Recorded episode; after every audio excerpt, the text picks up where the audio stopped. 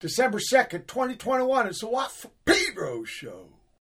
Well, I tell you, I had some trouble at that time. I, I, I did a foolish thing. I, I got dissatisfied with my mouthpiece. and I, I had some work done on this thing.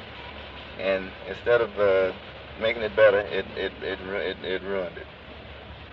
And it really uh, it discouraged me, you know, a little bit because I couldn't. There were certain aspects of that of playing that certain fast thing that I was reaching for that I couldn't get, you know, pushed because I damaged this thing. So I just had to curtail it. Until you got another. Well, and actually, I never found another. But after so much of just laying around and making these kind of things, I said, well, what the hell, you know? I might as well go ahead and do the best I can.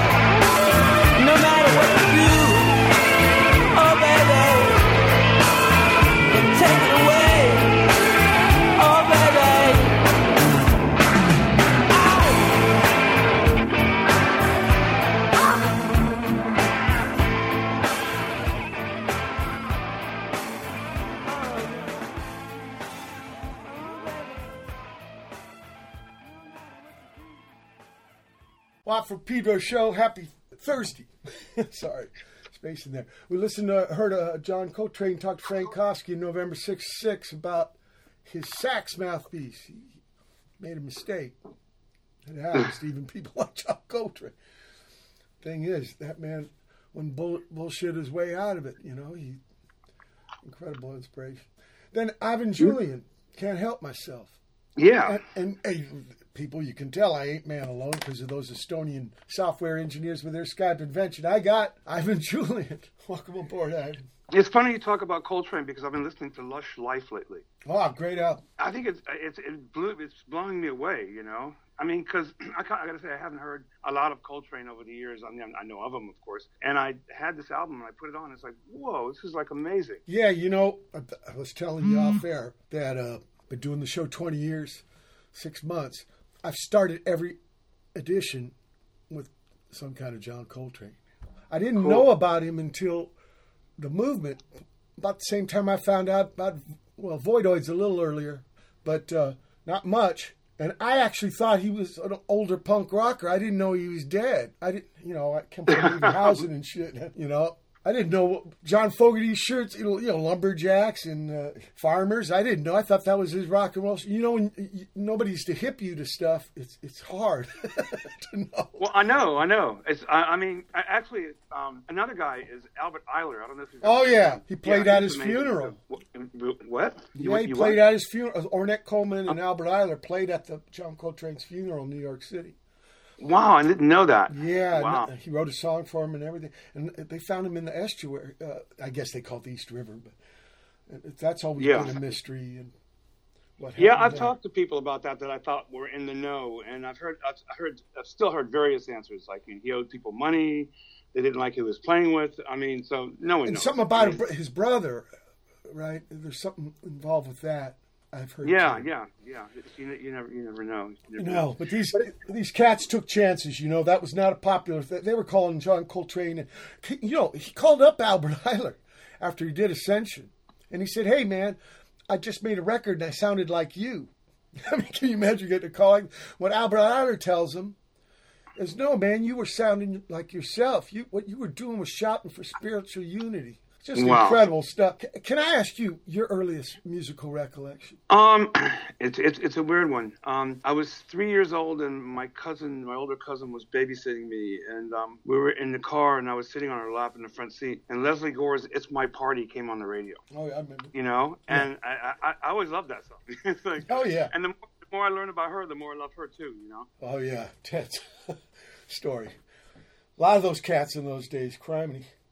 Okay, Yeah. so But what, Yeah. I have a question for you. I have a question for you. Have Right. you ever heard um Have you ever heard um Charlie Parker's Dial Sessions? oh yeah, yeah, yeah. I mean, Yeah. that cat. where he's where he's spinning around in circles because he's he's out there I think in Tarzana somewhere in California. and Yeah, he has. I was going to say there's a chapter of his life. Actually, they put him in Camarillo. Right, he tried to swallow Yeah. iodine and stuff, and I, I, and when he got out, he got. That's when John Coltrane got to jam with him at a house in, I think, Redondo Beach, kind of near where my uh, missing man guitar player. But yeah, he was a big inspiration for all the guys. The thing was, he was fucked up and shit, so people got involved with that and uh, to be, play like him. And I think that's where John Coltrane was really important when he quit. And what Richard Meltzer told me was, that, yeah, he kicked dope out of the temple. Like you could quit and actually get better. And I actually Yeah. quits the year after Mr. Parker passes away. I think they gave him electroshock therapy to uh, stop the shit in Camarillo. Yeah, yeah. Because if you listen to that recording, it's like the most tragic thing, and it's like it's it, it's something. It's it's a lesson for all of us that try to play solos. Yeah. You know, to encapsulate where you are because you can hear him spinning around, going off mic, just losing it. You know, Yeah, and right. he's played this song that um, Loverman that sounds absolutely nothing like Yeah. Loverman. He's taken it to a completely different know- place. I read it happened to Bud Powell too, uh, the piano man, when they gave him electroshock. he- He's never the same. You know, and Lou Reed talked about it uh, in the Victor Bockris book. I don't know if they, they, they stopped doing that shit, right? Yeah, yeah, yeah, yeah. I mean, the I, pad- don't think they. The I don't think pad you grew up uh, in, uh, did they have musical instruments? You mean in in in the in, in the, the wards or whatever? Where where you grew up in the pad, uh, the house? Oh, um, no, no. My father was a was a Navy um, guy, you know, uh, a, a career Navy guy. But but he did love jazz though, and he bought me my first instrument, which was a saxophone. Wow. You know, you know. So he wanted. He, he I mean, he loved Parker. He loved Stan Getz. Um, so yeah, he got me uh, the saxophone when I was like kind of in, in, middle school or something like that. And also, I mean, there were um, whenever I saw an instrument, I was always intrigued with it because, um, you know, I, I, was on this ship once um, because we were being evacuated from Cuba. This is a whole another story. And there's a piano down in the you know in the hull of the ship that all the teenagers and I wasn't one at the time used to go down and play on, and they would play Peter Gunn. You know, do, do, do, yeah, yeah, bass yeah, yeah, exactly. My pop was a machinist mate in the Navy. Uh, that, that, that's a trip. That's a trip because there's something about tour that's kind of like sailors. It's very much like that. It's very much like that. You know, you you, you go around and you kind of absorb different cultures and try to get into or stay out of trouble, and then you pack up and go to the next one. Right, right. John Coltrane's first recording was when he was in the Navy in Hawaii. Wow. Interesting connections, yeah, that way. So, uh, so you, your pop gets you the sax. Does he? Uh, is it the thing like I get you this? Now you're going to take lessons? No, well, it was kind of. It was back like well, they don't do this anymore. At least in New York, it was back when schools had bands. Oh, yeah, yeah. You know, I was going to so, ask you I mean, that if you were in the choir, the marching band, or something. Yeah, I, you know, I never got into the marching band. I, I, I don't like, I don't like the cold, and I don't like marching around with a thing, you know. No, no. Yeah, well, no, I, I just ask people that stuff because it's trippy how the paths we are on that gets us to where we're now. You know. yeah, no, it's true. I mean, I remember um, my mother lived down in um, Southern Virginia, and there's a small Baptist church, and they were rocking in there. You know, I mean, yeah. and I, I was always envious that I couldn't go in and play with them and be, you know, part of the church choir or part of the church band. Um, but um, yeah, I, I, I, never got up the nerve. and, and, so in class, there was like a, a, jazz band or a school band that had. Uh... It was a school. It was a school band, and they were trying to groom me to become um, to become a part of the orchestra, um, the ah. state orchestra. Okay. You know, it's because what happened is like I was playing the saxophone, and then one day um, someone broke into the school and stole a bunch of uh, instruments, including mine, because they were locked up in a room. So then uh, this guy, my um, the instructor, uh, Mr. James Schroet, I remember, never forget. He was great. He, he really was the early mentor, and he took brought me over to this case, and he opened it up, and he goes, "You can play this." And I, and I said, "What is it?" He goes, "It's a bassoon." Oh wow! you know so, what um, bassoons um, are? You know Barcelona, that Gaudi, that Familia Sagrada church thing. You know, usually uh, churches have angels playing harps. They're playing bassoons at the hatch, one of the wow. hatches. Go on. Wow. It's a cool instrument, you know, and I, I mean, you appreciate that. It's a cool instrument, for, and one reason is that you're sitting on your strap. You know, you don't really wear the strap around your neck; you sit on it. Right. And I learned the bass. I learned the bass club. Oh wow! Yeah, that's right. That's right. You know, I mean, I thought, you know, like I thought this is a whole new thing. It was, it was, it was exciting. It was Down exciting. there with the bone. The other double reed is uh, the oboe, right? Yeah, I tried playing that. That's rough. You know what was a trip? Roxy Music had sometimes Andy Mackay would rock the oboe. yeah, yeah, yeah, because he was a he was a total re guy, you know. Yeah. They played all that stuff, you know. I heard they have yeah, a problem with strokes and stuff because you got to really focus your breath. French horn too because the small mouthpiece. What, what about after school, not graduation, but in the afternoon? The bedroom band, the garage band, the you know basement band. Did you do any of that? Well, you got to tell me how you got on guitar. Well, I mean, I, I reached an age where, um, you know, I couldn't relate to, I couldn't communicate with any of my peers. You know, nobody wanted to hear about the student. And besides that, I grew up with a guy named Ted Niceley, um, he uh, produced uh, Fugazi, Fugazi, whatever. Yeah. Got, got, well, him and I literally grew up together, pretty much in the same house. Um, uh, and anyway, so you know, we were exchanging music back and forth. You know, and like I, I turned him on. I had an Electric Flag record, etc. So, oh. I, I, and then so he Buddy started Miles. a band. He's yeah, he started a band, and then they wanted me to sing, and I was I think uh, 13 at the time, something like that. Wow. And I and it was a Led Zeppelin cover band. Okay. Okay. But then my voice changed. that, it happens. I, I heard yeah. Rush started out that way. The guy saying, but his voice didn't change. yeah. Right. Yeah. Exactly. So um, then I thought, well, I'm just going to learn the guitar. You know, I got I got to play something. You know, like John Lee Hooker says, it's in a minute, got to come out. Yeah. So you know. Okay, your first guitar. How'd you get it? What kind was it? Um, it was a Gibson SG um, uh, standard, I believe it was. Yeah, It's, standard it's in those pictures on the Void uh, Blank Generation. Yeah, yeah, yeah. I still had it. Yeah, yeah Wow, I that's your first it. guitar. Okay. That's my first guitar. And what yeah. kind of amp? Um. Oh God. An acoustic 150. Please forgive me. Whoa. Why not? You know, anything that makes sound. It sounded like a mosquito. I can in imagine. I can imagine. So uh, now, how'd you learn? Did you bring over the stuff from the reeds, or did you, you had to just start over with this? Well, at least you had music and rhythm and that stuff. Uh, was there? Well, yeah, I mean, I, I had music available, and I mean, and I, yeah, at a certain point, you have to decide, okay, well, which direction are you going to go with this? And um, um, I was totally into the Stones, you know, and then Keith Keith's playing. Oh, yeah. So, I- and I, I, I would say how I learned to play the electric guitar is I saw Gimme Shelter, and I counted it 57 times. okay. You know, That's I would just go and watch his hands and go, okay, because you know, there's various ways you can voice something on a guitar. and, I mean, Absolutely. and and you know, and then him with his open tunings and everything like that, which Right. brings you back, you know, brings you back to some of his idols like you know, White and everything. Well, I heard Yeah. Ry Cooder had something to do with that, and it's like banjo tunings, actually. That's why he Yeah. went to the five strings.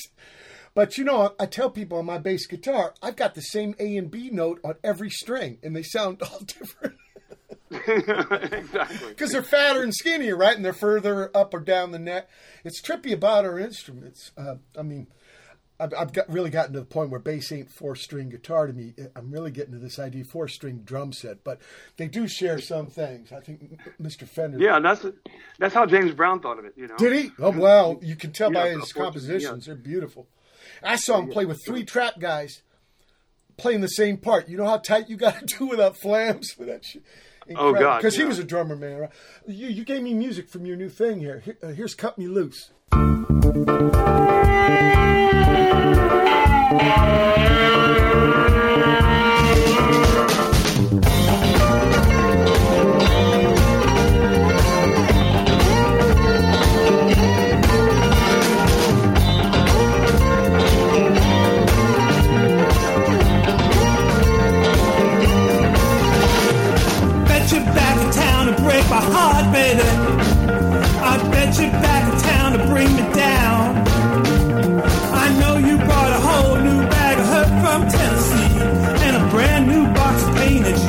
found. Oh, I kissed you and I put you on the train. You bit me and you said we meet again. And I cried, no, baby, and the skies made dark by you. Uh, let me go and let me live again. So can't you cut me, cut me loose? Come on and cut me, cut me loose.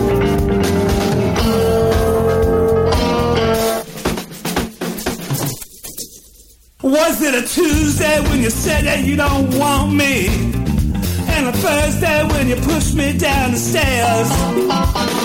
Friday, it must have been my pride that came and said, Baby, it can't be like this everywhere. So I kissed you and I put you on the train. You bit me and you said we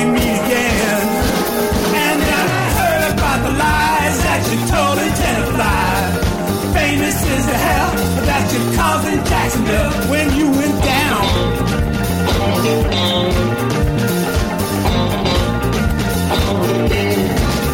I said I heard about the lies that you told in Tenafly. Famous is the hell that you caused in Jacksonville. So can't you cut me, cut me loose, baby? Come on and cut me, cut me loose. You know why? I got to do this.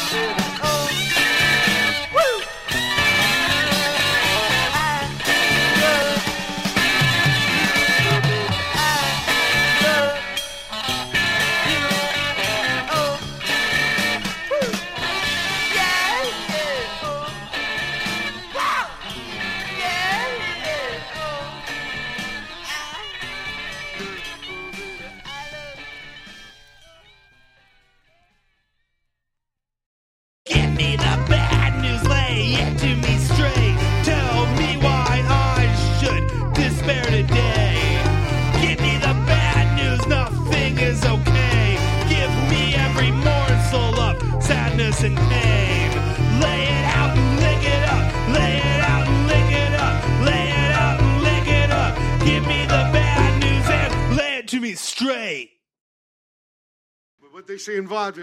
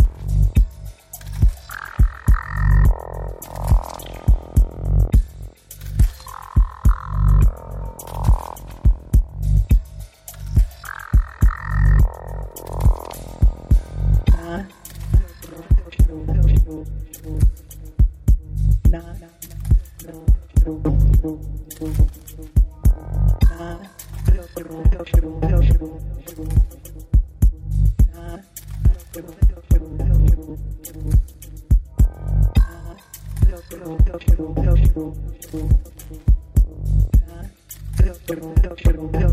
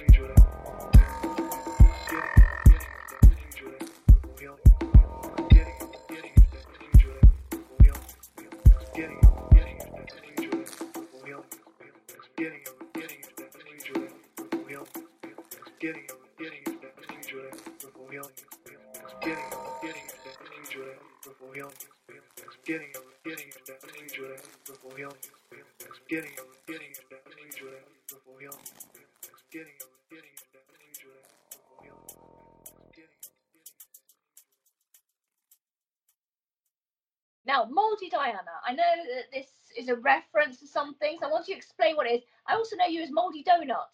So, I mean, are you changing your name? What's it be? Uh, that- I that's quite like moldy donuts. Um, well, I've been moldy everything. Donut, moldy bastard, um, um, moldy spore rods, and then moldy Diana's um, was just a playful reference to the dead Kennedys. Right. So, um, like a, a popular figure in the country, and uh, uh, not not so um, uh, not so alive or you know pr- pretty sordid. But um, so it's a it's a bit of fun. That's all. It's just meant to be. Yeah, I mean, I, if you don't mind, I think I'll just call you Moldy. I, I quite like that. So, I think Moldy for this evening. Yeah, that that's consistent anyway. Now, I was going to read a little bit of your bio from your social media pages. For people that, that aren't familiar with you, you're a stripped down three piece, void of banks of pr- processors and effects. Sounds like a homemade go kart powered by a jet engine. Hell Beings proudly displays a blind indifference to fashions and fads. So, do you want to explain a little bit about your ethos, how the band formed, and your influences? Sure. First of all, none of us wrote that. so it's kind of hard to explain, but I like the jet engine or whatever. I said, yeah, that, that's very good. What was the question? Oh, I've forgotten the question. Just explain a bit about your ethos and about what, what the band, what you're trying to do with, with the music you produce and your influences. Okay, um, the ethos would be to have it stripped down as it can be without any gimmicks, without any uh, unnecessary effects on the guitar, for example. So the songs are kind of uh, in their raw primal form. Um, that's where I want to keep it. And the songs are very, very simple. Um, if I get an idea, I don't overqualify it. I just kind of go with it. So if it sounds like something before, it doesn't matter because when you put your own words to it and stuff, it, it's all gone. Who cares anyway, you know? But um, up until now, I haven't whipped anyone off.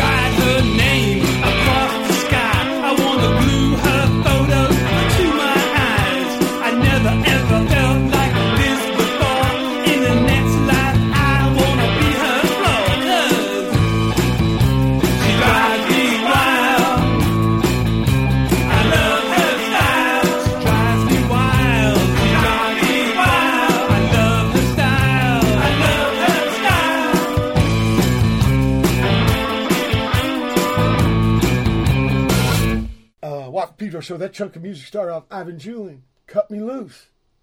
Then Richard Hell. This is the first. Actually, this is before the album because I got the seven inch out of an ad in Creem magazine. Uh, Another World. And then, you know, I could.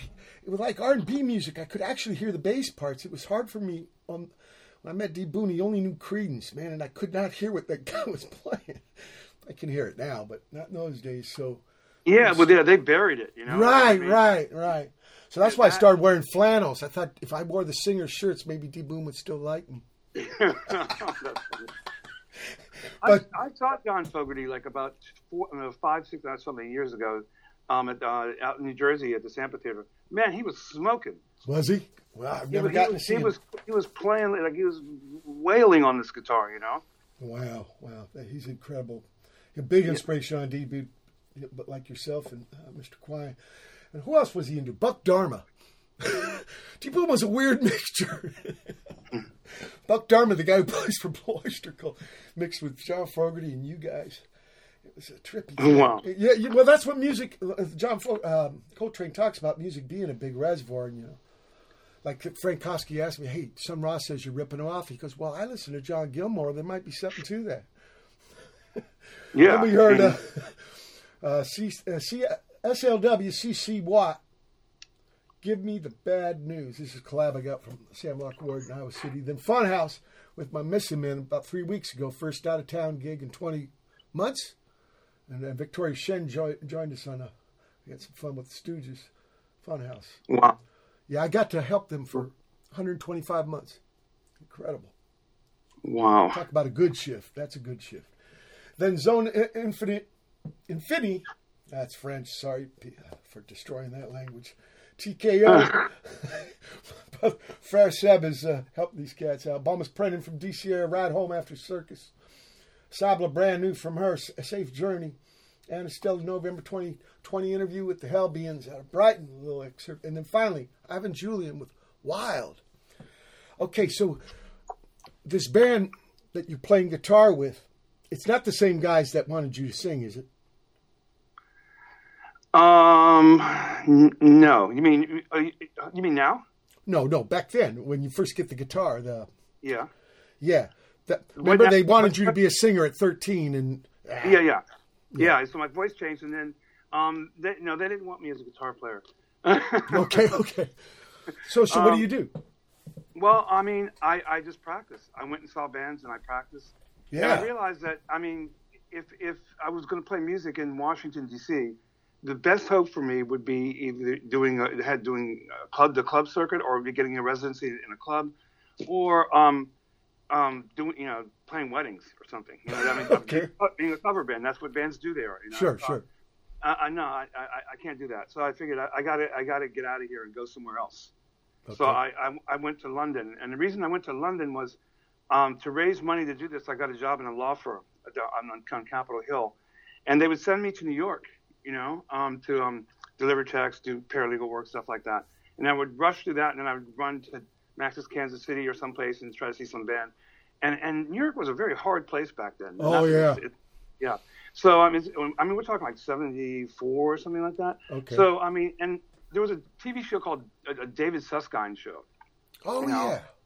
Yeah, and he would always have Johnny Thunders on Yeah. and Sable Starr. You know, as this was kind of like you know under you know under cultural blah blah blah blah representative or something like that. So you know, I'm seeing these people on TV. So I'm coming up to New York, and all of a sudden I see Johnny Thunders walking across Union Square with no coat and no guitar case. I'm going. I'm not moving here. this is this is brutal, man. You know.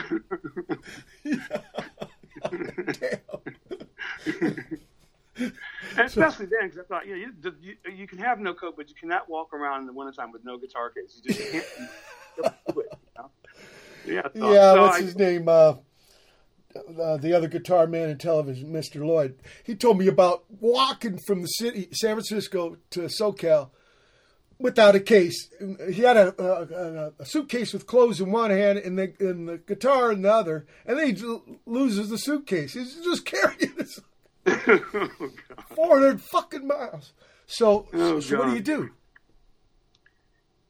Um, so I, like I said, I, I worked at the firm, practiced, saw Give Me Shelter. Um, Yeah, right, right. And, uh, 37. yeah, and then um, bought a one-way ticket to London. You know, and Okay. um, and then I I went there, and there my job was to go out every night and, and look at bands and try to form, you know, put an ad in the paper and try to get in a band. And um, how this worked out was I was at this pub called Town and Country. I don't know if I think it was one one of my last resorts because I'd been there a month and I and actually I mean I did I didn't buy a one way ticket. I wanted to because but they wouldn't let me do that. Not to mention the fact that I was 20 years old. It's like you know maybe this isn't a good idea. So um but so I'm in this this pub called Town and Country and I'm Yeah. at the bar and these two ladies came up to me and said like um you know why are you here? I said well blah blah blah I'm trying to get in the band. So they um said okay we're gonna take you home we're gonna pick you up in the morning and we're going to take you to this rehearsal studio called Manny's Rehearsal Studio. Oh yeah, I've been there with Stooges. Oh, you, so that, that's cool because I, I talk to people and they go, no, it couldn't have existed because it's not on the internet and stuff like that. It's like, no, it, it was there. I was there. I know it's there. You know? Yeah, cool, cool. So, um, oh God, what was the the guy's the, the guy's name was Manny, right? The Manny, Yeah, do you I think so. Yeah, He's a great guy. good. So said, yeah, that's so cool that you were there. Yeah. So um, so we- we're gonna we're gonna pick you up in the morning. We're gonna take you to Manny's rehearsal studio. We're gonna introduce you to Manny, and then um, you you you know you'll have a good chance of meeting someone. So they took me in, and they took me down there, and Manny was a great guy, really nice. He goes, just sit here by the desk, and somebody will need a guitar player. I said, okay. he He's wandering the streets, um, you know. So and you I had a guitar. You brought your guitar, right? I brought my guitar. Okay. Yeah. I brought my guitar. Yeah. That's probably why Yeah, they didn't want the one-way ticket. yeah, right. exactly. no, when when Minutemen and Black Flag first went to Europe, the Dutch guys at the airport there, you got to show us a round ticket. You're not getting in the country. Same thing. But this was '82. wow. Yeah. Well, and we'll talk about Dez later. You know Dez, right? Wow, oh, big time. He's, he's was my partner on that tour. Yeah, he's great. He's an amazing guy. I, I I met him when he was in the Misfits, and like he'd be on stage like dressed up like fucking monster, you know. and, and then you get him backstage, and he's like the coolest, like most mellow guy ever, you know. Beautiful, beautiful cat. Man. yeah. really is. And his Yeah, pop, I- you know, I- d- you know about his pop, Ozzie Cadena. You know, he was big with producing for Savoy and stuff. book gigs here. I, uh, I saw several gigs he booked with, like with Tal Farlow and Tootie Heath and stuff. And his ma is still booking gigs sometimes at the Lighthouse. You know where Miles Davis played, and there's some records. Really? there. I wouldn't shit you, Evan. No, Dez, Dez, he never talked about that, but he's, Yeah, he has a deep, that wouldn't- deep music background, and and uh, he's the first guy to play me Curtis live. He would he'd come to SST with all these records, all kinds of stuff. Music is music in Dez's world, and that's Exactly. what helped me break through all that dock house shit in my head. Right, music genre that's a fucking handicap, man. Fuck that. No, I know, I know. It, it's it's it's a big handicap, and I, Yeah. Look, we're I- at the I- end of the first hour, December 2nd, 2021. Watt from Pedro, our special guest, Ivan Julian. Hold tight for hour two. December 2nd, 2021. It's the second hour of the Walk Peters show.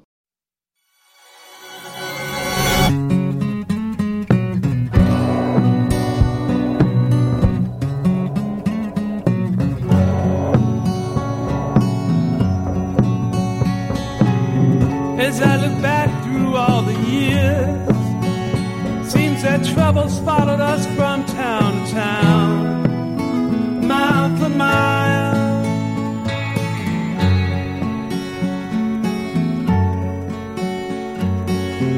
It's been like this for many days, as if the candles of our love have blown away.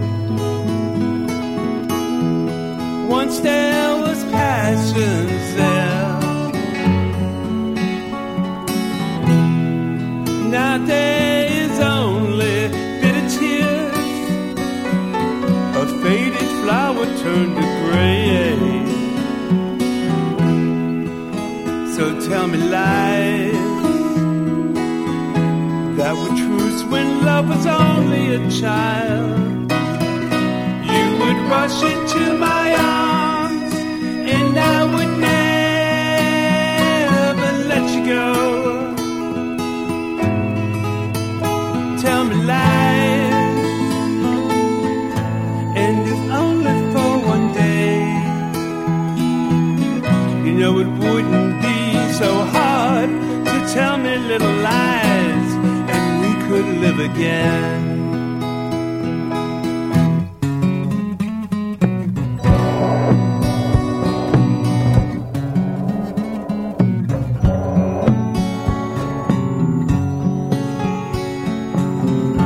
wasn't one thing that was said.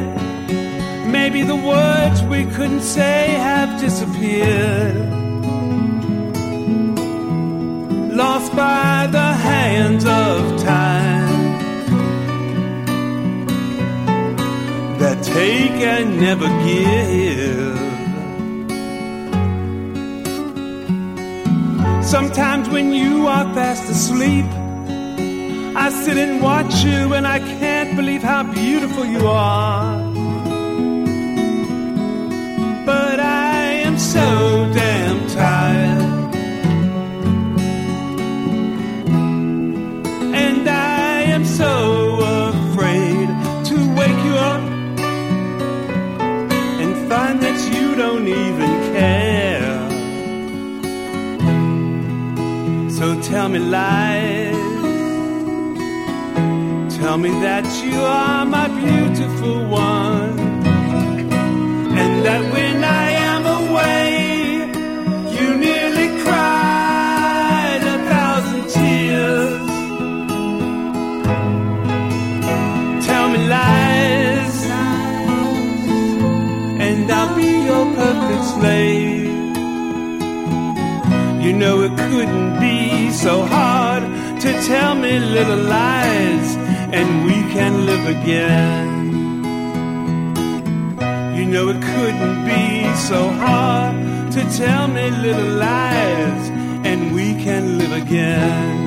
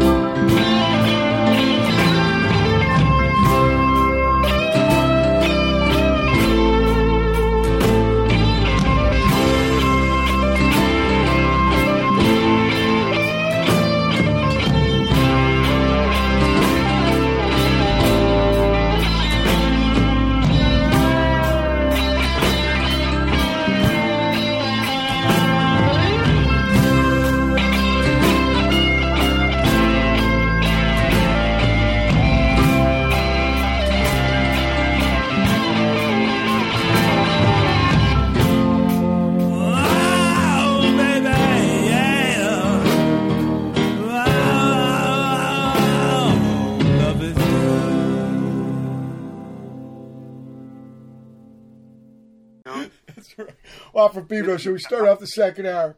Ivan Julian telling me lies. We weren't tell, talking lies uh, off air, people. We're talking about two kinds of people those who back up and those who will. Yeah, exactly.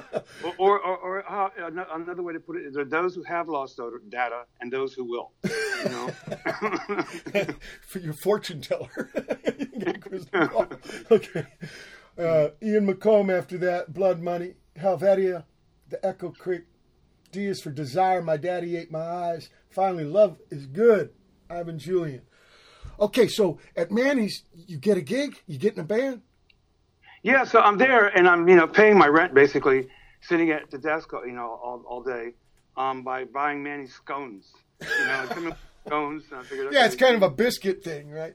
yeah, exactly. It's kind of like a biscuit with like that's had the consistency of a rock. Uh, I don't know. It- gnawing it, this. It, it, it tastes like ivory soap or something. Yeah, yeah, they're the weirdest. Yeah, I, maybe it's the, something with the tea to cool it down or some shit. yeah, I, I, yeah, yeah. I don't know. I won't, go there. But you know, you, we all know. Yeah. Um, so anyway, yeah. So um, and then um, while I'm there, this guy, this band comes in. It's Gary Moore, um, who is a Canadian guitar player. Right, right. Yeah, and so with him was this guy Topper Headon. Oh, Um, drummer man. so I'm yeah, I'm talking to I'm talking to Topper. You know, we're hanging out. and We're talking about music and all kinds of things. And then you know they, they come and they go and you know you know see you later maybe whatever and you see you later Topper. And um, then the foundations come in, and they're looking for a guitar player. You know, and um, Foundations. wow. yeah, so I'm, I'm thinking, um, aren't you guys from Detroit? I mean, I mean, it was, weren't you in the Motown band? Yeah. And they were from Barbados and um, from, oh, actually, um, okay. and, and, and, and, and Jamaica, but living in London. And they go, no man, no man, you silly blood, no, no. you know, so I mean, they, they were they were like characters, but um, anyway, so yeah, so they say, okay, we're leaving to go on the road in two days. You got to learn these. so this is where like you know the the, the whole Reed thing came in, you know, like in the whole the music theory came come came in because the first time I'm playing an E major seven chord, I'm like, okay, da, da, da, you know, um, so um, so yeah, I, I practiced and I um, I was living on 46 Hestercombe Avenue in the basement of this building because I went to Earl's Court where someone told me if you go there they paste on the wall like flats that are available, and I went and I was living there and like the place had no floor; it was a dirt floor. Oh, know- shit. But I thought everybody in England lives like this. So what, do I, what do I know? the You dirt know? box. Litter box. Yeah, it was a dirt floor and a, and a hot plate. Damn. So anyway, um, so um, I, I, I'm down in, in my dungeon and I'm like uh, learning the songs and we go out and um, we start playing and they literally toured like eight days a week, to 25 seven. It's like I mean they they would do everything from small, tiny pubs to um, dinner theaters to concert halls. I remember once um, we'd gotten home at like um, uh, like five in the morning or something like that, you know, because we were driving all over England and places, and um, uh, I put my head on the pillow to go to sleep, you know. And, and by then, they'd gotten me into another flat. By the way, they said, "No, you can't live here." You know. Um, in the and- Yeah, I mean, so that is anyway- heavy because people, the listeners, you got to understand. There's a wet cold in England that's pretty intense.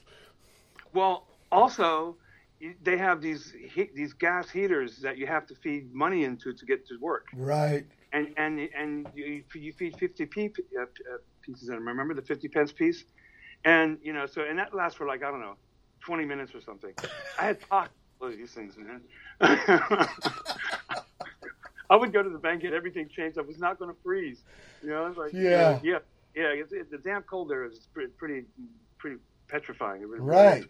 Especially Yeah. them cats from Barbados and stuff. But they were Yeah, the better yeah, pad. They got your better pad. Okay. Yeah, well, they got me a better pad with um, I think the conga player's uh, uh, brother-in-law or something like that, you know. Yeah. And um, yeah, he, he yeah he was he was a trip too. He was Irish, and um, when he was a kid, this is kind of heavy. When he was a kid, um, there was a knock at the door in Dub- Dublin, I think it was, um, and um, the door he op- he opened the door. Um, people pushed him out of the way, and it was the Orange Men, and they like basically took out his whole family with a machine gun. Jesus. Yeah. So yeah. So but he yeah, but he was a nice guy. I mean, he he told me something really strange. I'll never forget. He goes, "I can tell if someone's Protestant or Catholic from across the street." I went, "Hmm. Um. Okay. Yeah. that's a, that's a new one. You know. Yeah, it's a Um, or something. Know, there's like wildness everywhere. But anyway, so um, I'm out with them, and I'm I'm just putting my head down on the pillow. Okay. And all of a sudden the phone rings, and it's Colin, the singer, goes, Ivan, you sleeping? You still sleeping? I, still sleeping. I just, I got, what? He goes, no, man, we got to go again. The bump, put clothes on, go back up the M1. They, they just played all the time. It was a good, good lesson for me, you know? It, it Sure. was like, you know, the road 101, you know? Absolute. Absolute. And how long were we, you with these guys? We went to um, the continent. We went to what was then Yugoslavia, um, and um, and and and did a tour there.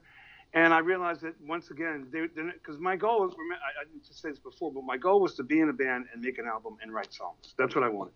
you That's know, it wasn't just to play. I mean, I could have done that back in D.C. Sure. It was like yeah, to, to, to write some songs. So um, I realized they weren't going to do that. Because you were kind of side man, side mouse role. Yeah, I mean Yeah. they they'd had their hits, you know. Right, right. Hits, you know, and like, um, they could tour forever on this, and um, you know they got their Bentleys for their hits. Poor guys, you know. Right. Uh, and I yes, I was over there. I told them like, uh, you know, I, I, I can't do this anymore. Yeah. Uh, I, I need a band. So then I went on the road, the road with um, the opening then, Parni Valjak, um, once, which once again, music being a reservoir. These guys, were they were from Croatia, and Yeah. you know we had a lot same influences and stuff like that. And I played with them until I could figure out what to do. So then th- that was when I decided to, to move to New York. We got a lot of Croatian people here in Pedro. That's a trip. Really? Yeah, I Cool. wouldn't shit you. Uh, so you played with Croatian band, okay? A Barbados band, a Croatian band, and then you decide to get back to New York City. But now well, you you know, got there was there was this rumbling. I was here reading in Melody Maker and in the Music Press about Yeah. the scene that was happening in New York City. You know, and I thought, hmm, you know, I just thought, I mean, I didn't know any names or anything like that. I mean, uh, like Richard or anybody, but like, I thought, um, I'm going to try to do this. So I wrote my friend that I work with, that where I work with at the law firm, and he, and he told me like, if you ever need a place to stay, right, let me know. right. So I wrote him from Croatia and said, "Hey, I, I need I need a place to stay in New York." So I um, came back and moved in um, with him and his roommates on the Upper West Side. You know, and yeah, and that's that's that that's how I got here. Okay. And uh, but well, you knew about Johnny Thunders, and uh, Richard told me he got the idea about the uh, CBGB thing from what the Dolls did with that Mercury Arts Center or, or something, Mercer Arts Center or something. Mercer Arts Center, yeah. I'm sorry, not Mercury. And this idea where, like a residency, right? Like everybody knew once a week there, there's going to be a gig here. It's the same thing. He, he said that, so. The Dolls, I think, was was important to that scene, even though uh, they weren't really an active part of it, right? Well, they they were they were. I mean, they weren't part of the CBC, and, and I don't know why. You know, because there, there were kind of two factions, almost two camps. Like there was um, CBGB's, which was like the, the newer club, and there was Max. Max's, right? The older. Yeah, so you more you more more, more than likely see the dolls at, at, at Max's, and you know you you know I'd run into Johnny and and, and uh, um. Same with guys all the Stooges. I don't think Stooges ever played CBs. It was always Max's or this Yeah. uh, Italian chow pad called Ungano's. Yeah, they were telling me some the stories those guys told me. Like, Yeah, yeah, I know, I know. So, so how do you find Richard in New York City? Um, well, um, when I moved here, I put an ad in the paper called Musicians Classified, which was kind of like you know just you know articles about people and gear for sale and stuff like that, jobs available. And um, on the cover was a picture of Richard in an article written by this woman Anya Phillips about you know downtown poet guy plays the CBGBs, you know, that uh, you know, well respected literary blah blah blah, and my ad was in the back of the paper. So um, that I, I I did that. Went down to see my folks for like a couple of weeks. Came back, and then um, Qu- Quine called me. You Whoa. know, from, yeah. So he goes, yeah, we're looking we're looking for a, a guitar player, and we like your ad. My ad said, um, uh, have gear, will travel guitar player. You know, I mean, uh, very un, on very to, to the point, not flowery at all. Because Yeah. um, I saw other ads that said, you know, we need a guitar player. Don't waste our time, or we'll waste you. I didn't answer that ad. No, no, no. we had something here called the Recycler coming out on Thursdays. That's where I got all my cars, all my stuff, everything. I know the- Recycler. Yeah, I know yeah, that. there'd be ads in there too, and the funniest one was like "no flakes." You know, like you're gonna call up. I'm sorry, I'm a little bit flaky, but you know, must have own transpo, must have own gear. You know, these guys looking for a deal. We got everything, but you know, the band. But Yeah, hilarious yeah. kinds of stuff. Okay, so Bob Quine, you know, I got to record once with him. Uh, uh, Steve Shelley and Lee Ranaldo brought me into Wharton Tiers, and everybody's told, well, they didn't say, but everybody else said, he's going to rip your head off. He's mean. And we did Johanna, Visions of Johanna out, and he was the nicest man. He told me the first guy he saw play electric guitar was Buddy Holly in Akron, Ohio, the year I was born, Wow. 1957. wow. Wow. So, did you have to try out in front of him? And what was that like? Yeah, well, I went and auditioned. I mean, it's like you know, I went and auditioned, and um, you know, um, uh, it was a wild audition. I mean, I've, I've recounted this before, but um, I, it was at a place called Daily Planet, which was a um, rehearsal, very fairly nice rehearsal space um, up on 30th Street um, in Midtown, and um, I walk in, and um, uh, Richard's sitting there on a stool, and um, Mark is behind the drums. Um, Mark Bell, or Mark Right, Malone. right. He's, he's behind the drums, and uh, Quine is there, and I um, and then there's two women sitting when I guess the audience section they had a small chair set up like that. Both, um, you know, really tall, you know, fishnet stockings, the whole Oh works wow. you know and so i start playing you know they, okay they said okay we have like two and a half songs okay and i said okay well what are they and they, and they played me uh, you gotta lose Oh, and then they had another one um another world You yeah, or- that's the one I played. Richard told me, and uh, "You Gotta Lose" was the first bass line he ever wrote. That's what he told me. that that's what attracted me to the band actually because you know Quine's playing this kind of straight Chuck Berry thing you know like Yeah. rhythm you know and Rich was playing this bass line that I don't know it reminded me of the the old like um I don't know Betty Boop cartoons or something Yeah, it is trippy. It is. It's trippy. Boom, boom, Yeah, it- boom, yeah. boom. The intervals are trippy. The way he swings it is trippy. Exactly, exactly. I love that bass line, you know. So Yeah. and people would sometimes knock him as a bass player, and I go, "You're insane." You know, shut up. Well, you know, you know. And let's see who remembers you in ten years. yeah, yeah. I, I think, and you know, and he's very face. I remember Scott Ashton telling me doing a session with him where he he was trying so hard his fingers were bleed in the studio. You know, and he's kind Yeah. of down on himself too. He let me play that Danelectro in that Second Avenue pad. I, I to me he's inspirational because uh, yeah, the fusion and all that you can have it, man. There, there's something about some kind of person, human, organic, weird, trippy, and that another world. That bass line is so bizarre. It is. I it is, love it is. it. But it gives you guys all kinds of room and, and kind of launch pad, springboard. It's, man. Here, I want to play. Uh, I am not a drone alone.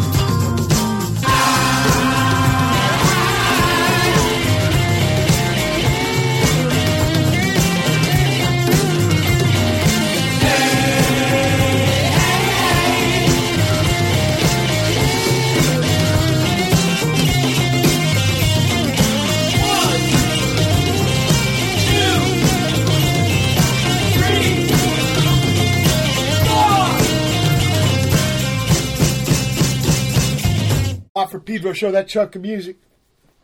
I'm not a drone. Alone. Alone. Parenthetical.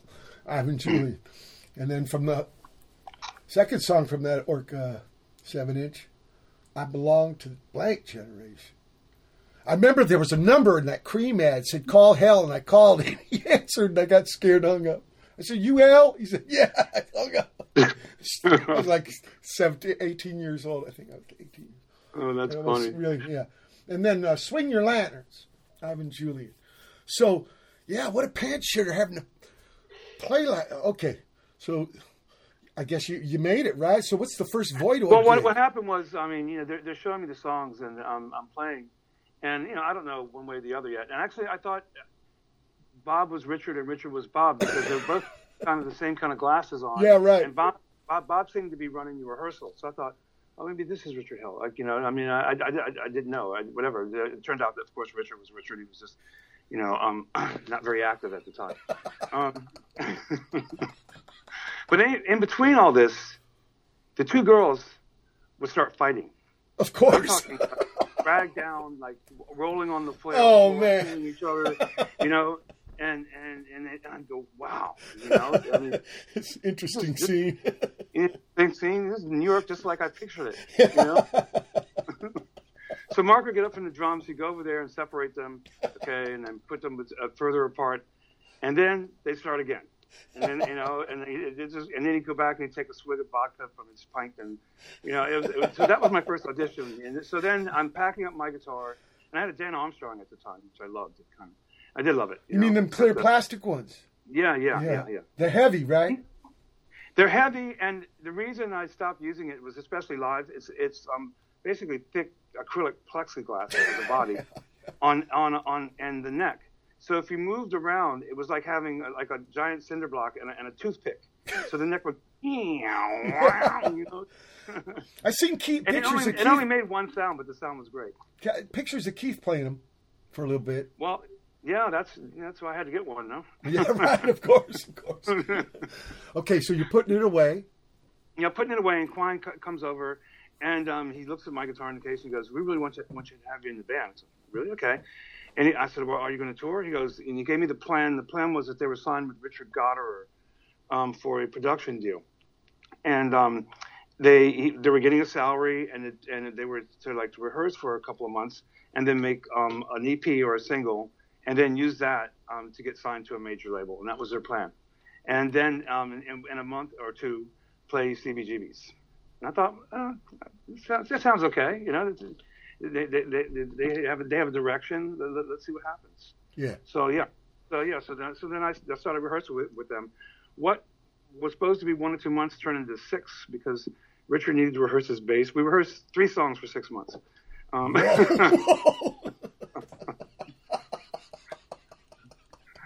you know, um, know. It, it, it, The it- woodshed. It's that funny. Look, look back on it. It's that funny. I didn't think it was funny at the time. No, I can imagine. I can imagine. But you know, yeah, music's And, a um, trippy thing. Yeah, We're gonna build this. okay. yeah, you know, because you know Ri- Richard he needed time to work out his bass parts, and Sure. and I, I I marvel at any bass player, any bass player that can sing and play bass at the same time. I, I can't do it. Oh, I- yeah. I- I do it. I- You just got no to beat idea. it into yourself. You can't think. You just prack, prack, prack, and they get like kind of a, I don't know, ambidextrous. Like one doesn't know what the other one's doing because if you're aware, it fucks you up. Because it, I have to beat it into my muscle, what I call the muscle memory. It can't be in the thinking memory. That's the way I do it. And you do enough Yeah, practice, and it just gets beaten into your flesh. Your yeah. It No, I understand. Kind of like playing the piano in a way. Yeah. Oh, you're right. The two hands. Yeah, Yeah. Somehow they're working together, but if your mind gets in the way, it slows, it fucks it up. You can't. yeah so so true. train yourself. Okay. So you get these three songs. Finally. Yeah, we nail them. Oh, For, for Terry Ork, right? Yeah, it was on it was, it was on Terry Ork's label, Or- Records. It's true. Right. Yeah. Right. And, And then we- you sign with Seymour. Then we signed. Then we signed with Seymour, and that was another um, elongated thing because the record was supposed to come out on, in June, Yeah. um, and we had to wait for Seymour. I think uh, was it Passport Records or was his label. I forget. Um, and we and it was supposed to come out in June. We had to wait for him to get his distribution deal with Warner's. Oh, for Okay. Sire. Yeah, Sire, exactly. Yeah, because it, before I think it was Passport Records was the name of the label, and then it became Sire on Warner. So therefore, from June until I think um, it, the fall sometime, we're just sitting around. You know, I'm like, what? I think Did, we did you, one. did C- you do any gigs?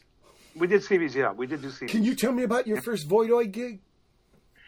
Um, yeah, CB's back when they didn't have the big stage. The stage was about a, a foot high. Um, Yeah, and you know, Richard Lloyd told me he helped build that thing. It's his design. and Richard seemed to have um, a, a following. People came, came there and all that. You know, and um, there was a pool table on the side of the stage. You know, so people were playing pool while we're playing, look, looking up at us, going, "What the fuck is this?" You know, it's like, you know. Um, so yeah, and and you, we we did the songs, and um, it, it, it, was- it, was- good. It was good. I, I, I, there was no, nothing really memorable happened except we played, and then Richard pulled it off, you know, and um, yeah, and yeah, it got more memorable later on, you know. But, but Was it scary for you? no. Was it That- di- but it was different than playing with the Barbados guys, right? Well, yeah, but I played with other people. It's like what I do is play music, you know. I mean, oh yeah, and- but well, I- I- we're talking. Uh, you were. I mean, you did have those uh, tours with those guys under your belt, but you're still kind of new at it, right? No. Uh, I, I just don't think like that. I don't know. Okay, like, I okay. mean, I, don't- I don't I'm just like trying to put myself in your shoes. I would have been shitting a pecan log. No, I just like you know, just I mean, I'm I'm here to play the guitar, and I mean, if I That's great. I, I do get I, I get jittery if I if I play like a Howard Hall, like I mean Radio City Music Hall or something like that. There's a, there's a place called Cain's, I think, in Oklahoma somewhere. Uh-huh. That's like um, uh, it, it's a giant dance hall where Buddy Holly and uh, Little Richard and all those people used to play. Now I get nervous about that Yeah. because I, don't want to disgrace the place, you know. That was like me with Stooges, like having a nightmare where there's a uh, headstone at a graveyard. All it says on it is "fucked up a Stooges gig." I'm gonna be buried at sea anyway. Ivan, we're at the end of the second hour, December 2, 2021. Just want Peters special guest. I, Julian, Hotel Bar 3. December 2nd, 2021. It's the third hour of the What for Pete Rose Show.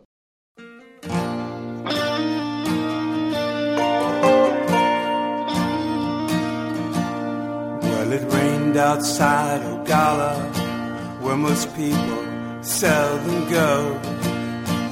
You sat me down and told me all I loved, I loved alone.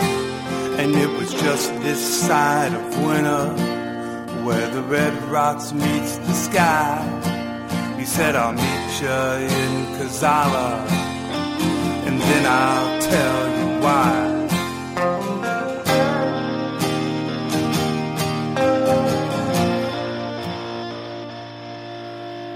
I went to the high place. The north wind was in my face. My shirt was stained with memories from the valley below.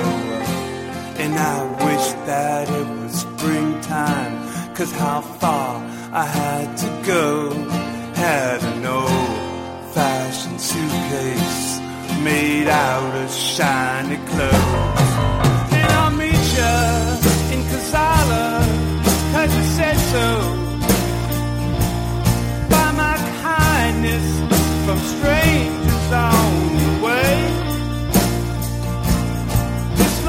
yesterday.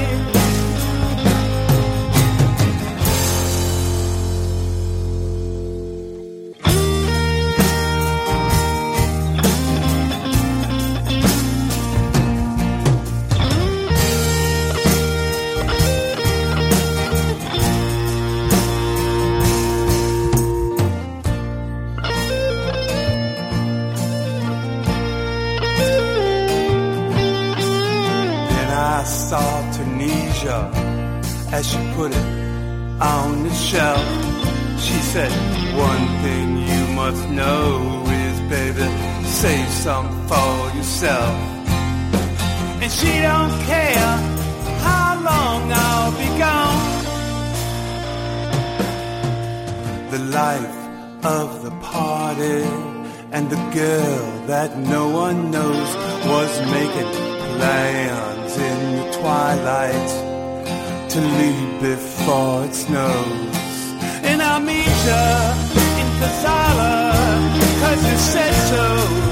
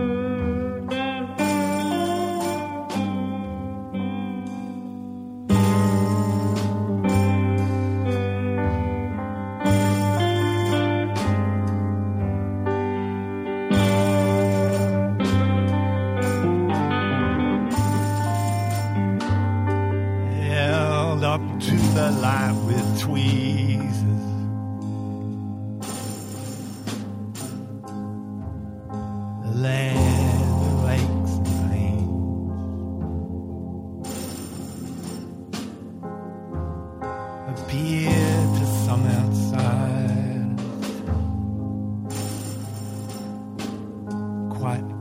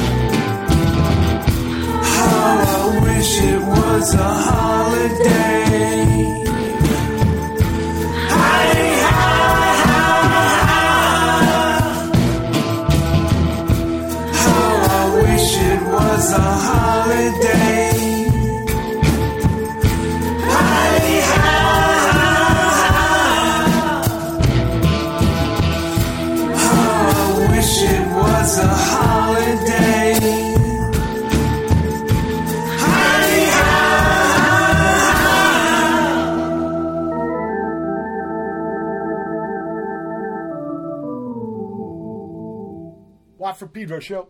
Start of third hour. Cazal, Cazala or Cazalla? Is it Espanol?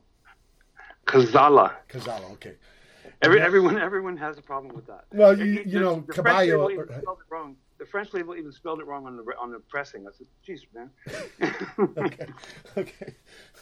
I, I fuck up so many languages. That's why. I, uh, Ivan Julian, you, you got to lose. This is the third song from that uh, Terry Ork seven inch. Yeah, the, the, the people put it out in Chicago. What are they called? Numero. Big group of all his stuff from that Ork label. Jad Fair after that. Goodbye. Springtime with Killing of the Village Idiot. And finally Voodoo Chris. Ivan Julian. Look, I could t- talk to you billion years about all those old days stories and stuff, but we got to talk about this new album, please. Yes. Well, I mean, um, uh, I, I I had some uh, health issues that a lot of people know about, like a couple of years ago. And while I was, Yeah, you know, it's, it's terrified me. It terrified it's- me. it, was, it terrified me too, pal. Yeah, yeah, I imagine.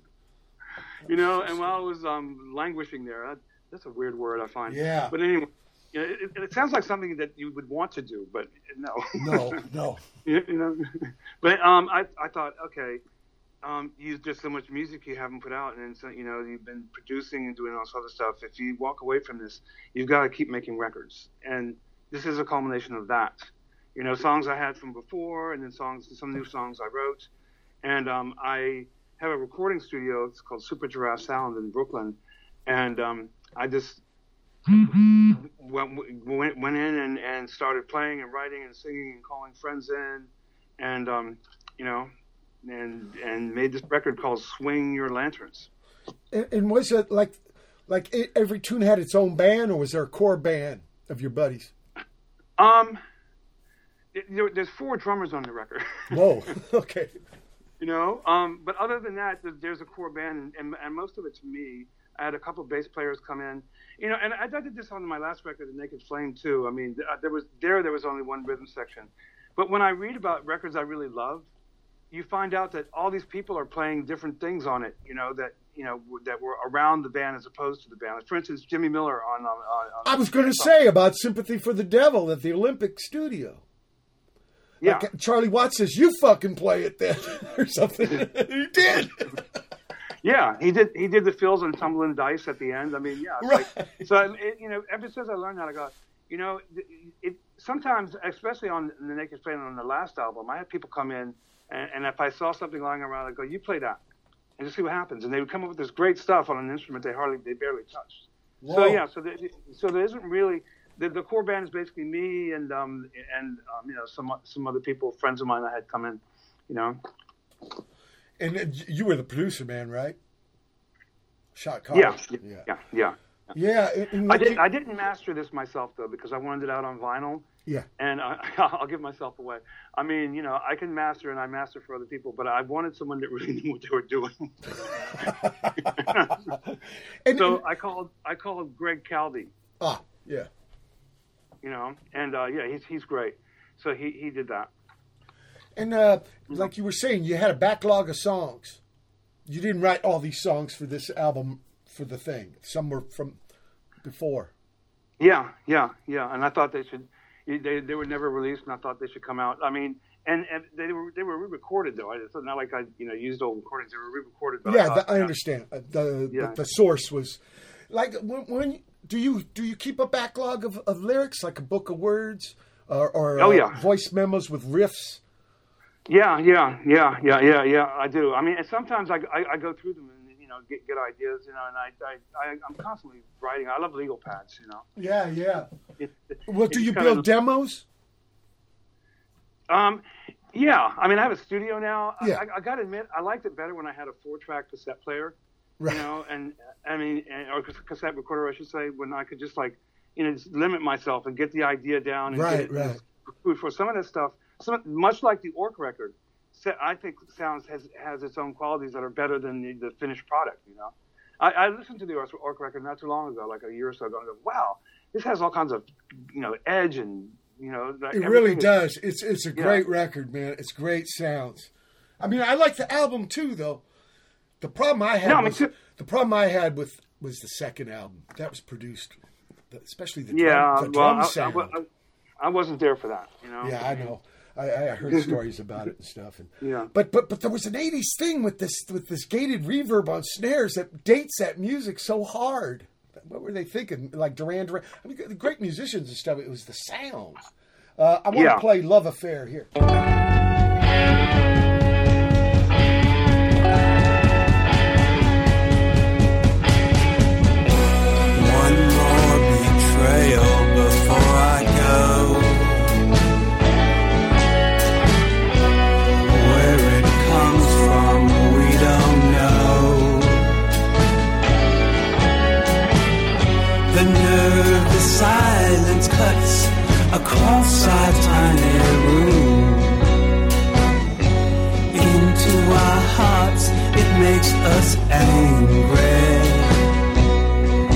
What can you do when a love affair is over? What can you do when a love affair is through? Just like the other day when we didn't know what to say. Fire build inside you. Then our unspoken war that we waged through the door of the room we once ignited. I close my eyes and I see matchstick men and you. In each other. What can you do when a love affair is over? What can you do when a love affair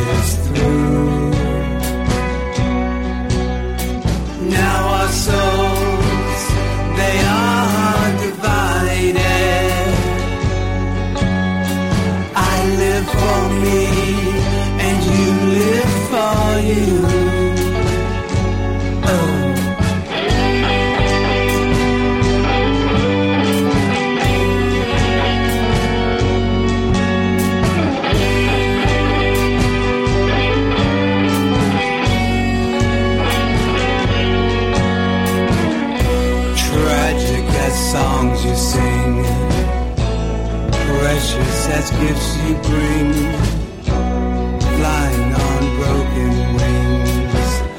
We sigh at everything, cause our hearts,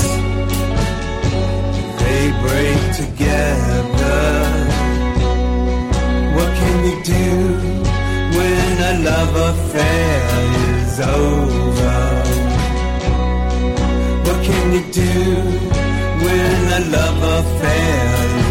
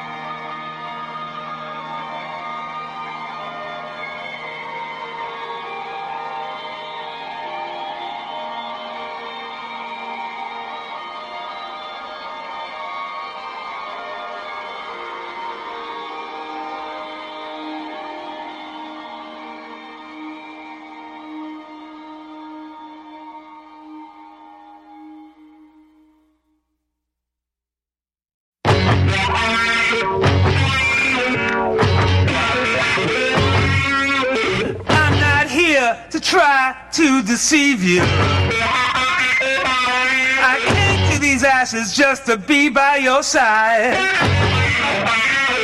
Come on and take my hand and try to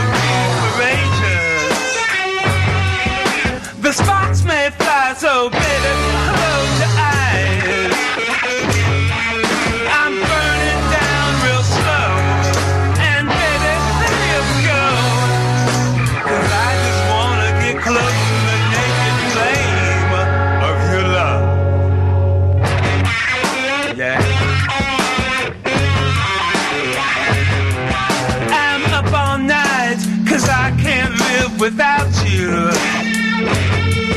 I curse today cause you're so far away. I want to be held inside your fingers. Oh, that's right.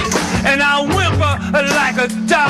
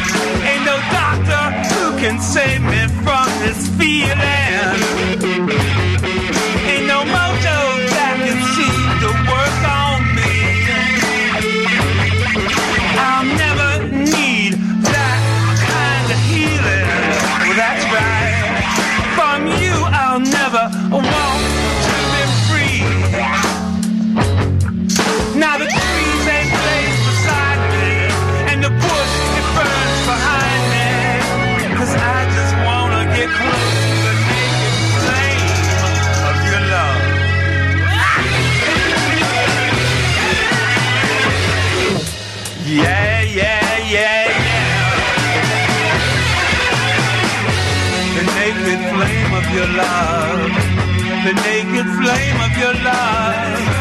The naked flame of your love. The naked flame of your love. The naked flame of your love. The naked flame of your love. The naked flame of your love. The naked flame of your love. Last music for this edition. Love Affair from Ivan Julian. Then Jess Joy with a love song. Godspeed You Black Emperor. Piss Crowns are trebled. And finally, The Naked Flame. Because you only gave me 10. Right, the new album's only got 10 tunes. So I found another one from the last record. Maybe 10, 11 years ago. Yeah. That was a good ago. band. That was a smoking band, though. The one I saw in the video with the lady on bass. Yeah, yeah, yeah. um, that's Capsula from. They're actually from Argentina, but they live in Spain. Oh, okay. You know, and they kind of inspired that record because I produced their band, and they said, "Well, you know, do you have any stuff? Do you do?" And I go, "Yeah," and I had some demos. So I sent I sent them to them, and and they said, "Okay, we're going to make a record." And they they played all the stuff like amazingly, and Yeah. like delivered delivered like you know guitar, bass, and drums to me, and I did the rest. But like.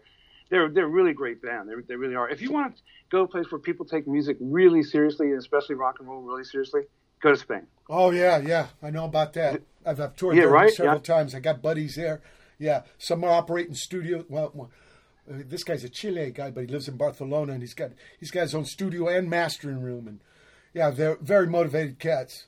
Uh, Yeah, you would so not true. believe uh, some of the scenes, like kind of squat thing, uh, DIY, and uh, really uh, industrious and and really f- f- neat people to be around, man. Inspiring. So you, Yeah, got, so- you got a big gig coming?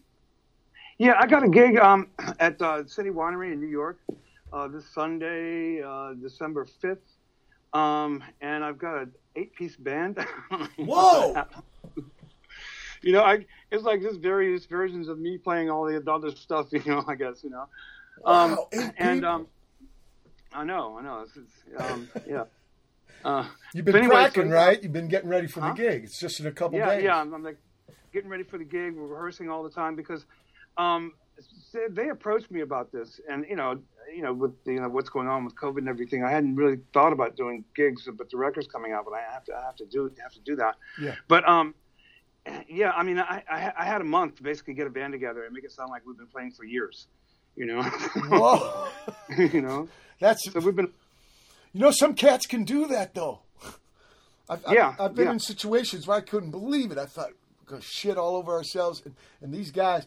That's what's good about an ensemble, man. If you got, especially people who are committed. Yeah, yeah, yeah. You know what I mean? One- It's one not only guys- man alone. One of the guys is. uh, Do you know James Mastro? No, No, he's, he's he plays with the Ian Hunter. He's he's Oh. one of the guys. Yeah, the guy he from the guitar Yeah, yeah, exactly. Yeah, yeah. I think he Ian's lives in great. Connecticut. Yeah, yeah. I've I've I've seen him a few times, and like um, you know, and he's he's great. It's amazing. He just he still does his thing. He's, like seventy something years old. Right, right.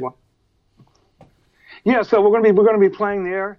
Um, come on down if you're within um, flying distance, if you can. You know, love to see you. I would love Um, to be there. Just about twenty three hundred miles away. Yeah, yeah, right, exactly. So, um, well, yeah, that's why God made airplanes. That's right. And uh, you know, That's I did my I first one three weeks ago in 20 months, and I was I afraid. said. But I, I tell you, I was glad people were together. I thought there was going to be a bunch of fighting and bullshit, but luckily it was calm. Oh, that's good. That's right? cool. I didn't know what Yeah. it was going to be like. You read these stories about people going off, to, just trying to get public health together. I fucking I don't know why it's got to be an issue. I know, man. I don't get it Damn. either. When I was a kid, they said, "Okay, um, take the sugar cube and eat it and Yeah. shut up." For for polio, it was like, okay, well, then, uh, what's the I know. issue? I, I- you know, we had a president who couldn't walk because of that, right? And then uh, yeah, exactly. Charlie Christian, right, gets taken out at 25 from TB. They didn't have the vaccine yet. Exactly. Charlie, Charlie Christian, was man. I, I was reading with Charlie Parker, and both him and Diz give him credit for bebop, not a horn guy, a guitar guy, because he had an amplifier. You could play single note lines for the first time. Yeah. Guitar guys used to have to pound it out in the rhythm section with the drum, the bass, and piano. The horns were so fucking loud, right? Yeah. Yeah, I know. And come up with chords so that you could be heard, like you know, like you know, whatever, G seven eleven or something. And like you know? jump, jump, jump, jump, jump. Like these eighth note kind of wailing shit. Oh man, it's, it's trippy when you like how music's been organized to deal with the technology of the time. Anyway, Charlie Christian, Yeah. a big pioneer, but I would consider you a pioneer. That stuff you played with the Voidoids, and then the stuff with the new record too, and the emotional thing behind it, the story, uh, the story, the fourth act of the life that would, you know, if you could, uh, Lee Ranaldo likes to be Shakespeare first sex, you know, definitely not the third act. What might be a fifth act, you know, this kind of shit. But I, I had the same thing. I wrote an opera about almost getting taken out at 42 by the sickness, and music's a lifeline. I'm no, so- it is. It is. It's it, it is. It's it's. I mean, it, it's a reservoir. It's a it's a lifeline. I mean, if you're lucky enough to be able to play it and, and love it, then you know it's um, it's a you know it, it's it's a good thing to have in your life. I mean, I remember once I was going through something and I listened to Sad Eyed Lady of the Lowlands for like um two days straight. I-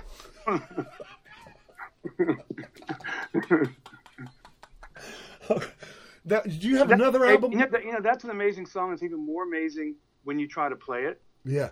And, you know, because it's not really that complex once you once you figure it out. But he uses a capo, of course. Yeah. You know? Okay. And then it all, all comes to you, and then you can't stop playing it. It's like, whoa, this is so cool. You know. That that's there is something about that. You know, like uh, open strings. When you make things around open string things, that's that's a trip. You know. Yeah, it You're is, using- it you're is. using the fundamental of that instrument. You're not imposing some kind of. You, you're, you're dealing with how it's made. Uh, Yeah. Something else. Uh, do you have another album planned? I know some people. You know, Yeah. as soon as they get one done, they start. You know. Well, Not this time. I'm not going to get distracted. Okay. okay. okay. No, when you do. I, I'm working on another album called Speechless, and it's it's um instrumental. oh wow! Great.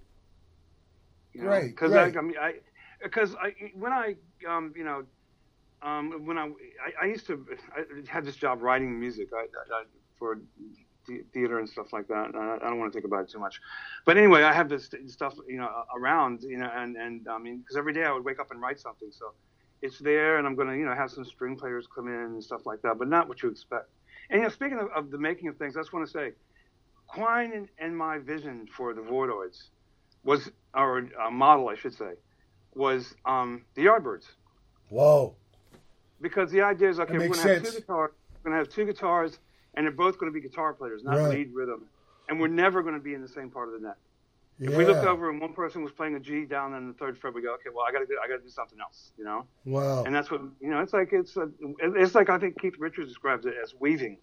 you know. Yeah, well, it, it worked incredible. It inspired Yeah. some guys in Pedro big time. Man, big Cool. time. Big time. And when you get this next record done, please come back on the show. We can play it and talk about it. Oh, I will. I will. I will, Mike. I love talking to you. We could talk for days. Yep, yep. If I know you got to go. You got an appointment coming up and stuff. Yeah. So Cool, man. big, big love to you, brother. Okay. People, if, if been- you're ever out here, if you're ever out here in, in in Sin City, please you know give me a call. Okay. I probably will in March or April. I got a tour helping a guy, Mike Baggetta, Yay. at Mercury Lounge, I think, sometime in the end of Mar- uh, March. So Oh, okay. Okay. I'm gonna. Uh, I'm you're on the list, bro. totally. Oh, that, that helps too. Yeah. Absolutely. People, it's been De- December 2nd, 2021, and just watch Peter. She'll keep you powder dry.